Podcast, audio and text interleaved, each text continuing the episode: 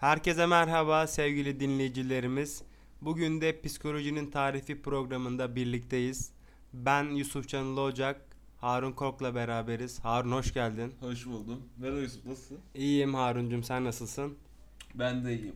Şimdi Yusuf bu konuşacağımız konu hakkında bana buçuk bilgi verir misin? Ne Ya- üzerine? Ya biliyorsun zaten bizim programımızın konsepti e, dinleyicilerimizle psikolojinin tarifi, kendimizce işte huzurlu bir hayatın e, formülünü açıklamaya çalışıyoruz, sırlarını açıklamaya çalışıyoruz. Tam noktasına geldin Yusuf.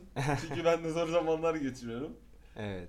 Yani psikolojik olarak dediğin gibi çok büyük etkenler var. Bu sadece ekonomik olan halkın E tabii ki çoğunda var o Aynen. zaten. ekonomik olan ama çoğu zaman da hani sadece bunu para etkilemiyor. Parasızlık veya ekonomi. Örneğin benim psikolojimi, benim uyku düzenim çok bozuktu. Ben mesela sabah yatardım, akşam kalkardım. E sürekli bu düzene alıştırdığım için kendimi belli bir zaman sonra insanda kendini tanıyamama, özgüven eksikliği oluşuyor. Bu da otomatikman insan vücudunun çökmesine yol açıyor. E tabii Ve muhak- psikolojisini etkiliyor. Muhakkak ki e, düzenli uyku olmadığı zaman bir yerde hayatta zaten yakalamakta zorluk çekiyorsun. Evet, bu ikisi olmayınca da Yusufcan ne oluyor? Evet. Sosyal hayatın Kesinlikle. yok oluyor. E, Sosyal ol- e, sosyal hayatın haricinde sanırım e, ben öyle duydum yani belli böyle konuştuğum insanlardan günün bile çok böyle endişeli falan geçiyor. Tabii ki tabii ki bak ben bu durumun içinde çok kaldım. Kendimi eve çok kapattığım için uyku düzenim ve yeme sadece uyku düzeni de değil. Beslenme düzenin de bozuluyor. Evet kesinlikle düzenli Mesela beslenme çok 4 öğün önemli. yemem gerekiyor. Yemiyorum anladın mı? 2 öğün yiyorum. 10 saat yiyorum. 10 saat sonra yemiyorum. E bir bakmışım bir ay sonra 5 kilo vermişim. 5 kilo vermekle birlikte ne oluyor? Hastalıklar.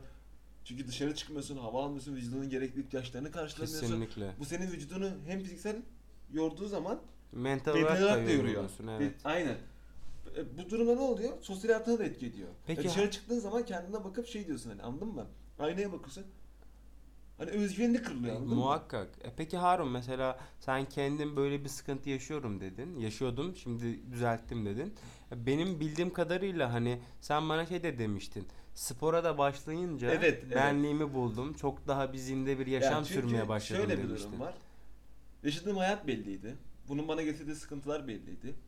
Fakat ben bu sıkıntıları aşmak için bunun üstüne gittim. Ne yaptım? Spora gittim. Dışarı çıkmaya atmaya başladım kendim. Tabii ki bu bana ilk başta rahatsızlık verdi. Çünkü kendimi dışarıya adapte edemez oldum. Ama zaman zaman adapte ettiğin zaman aslında insanın varoluşunun bu olduğunu anlıyorsun. E sonuçta spor da sana yaptığın zaman adrenalin hormonu yüklüyor. Bu nedir? Mutluluk hormonu, serotonin. Evet. Bu da senin daha özgüvenli, daha mutlu hissetmeni sağlıyor ve güne daha dinç kalkmanı başlıyor. Kısacası sporla birlikte Peki ben sana şöyle bir şey sorayım. Aha. Hani sporudan bahsettin, e, düzenli uykudan, uyku düzeninden bahsettin. Bunların sosyal yaşamı, sosyal hayatı etkilediğini söyledin. Tabii ki düzenli beslenmenin, sağlıklı bir gıdalar tüketmenin de hem enerji hem de mantı, mentalite bakımından insanı dinç tuttuğunu söyledin. Buradaki e, bu yaşam e, hani saydıklarımız etkenler arasında aile bağları da ya da çevre de tabii ki, etken midir? tabii ki. Mesela ben kendimi eve kapattım. Gene kendimden örnek veriyorum çünkü bunun en büyük örneği benim. Benim gibi bir sürü genç var. Muhakkak.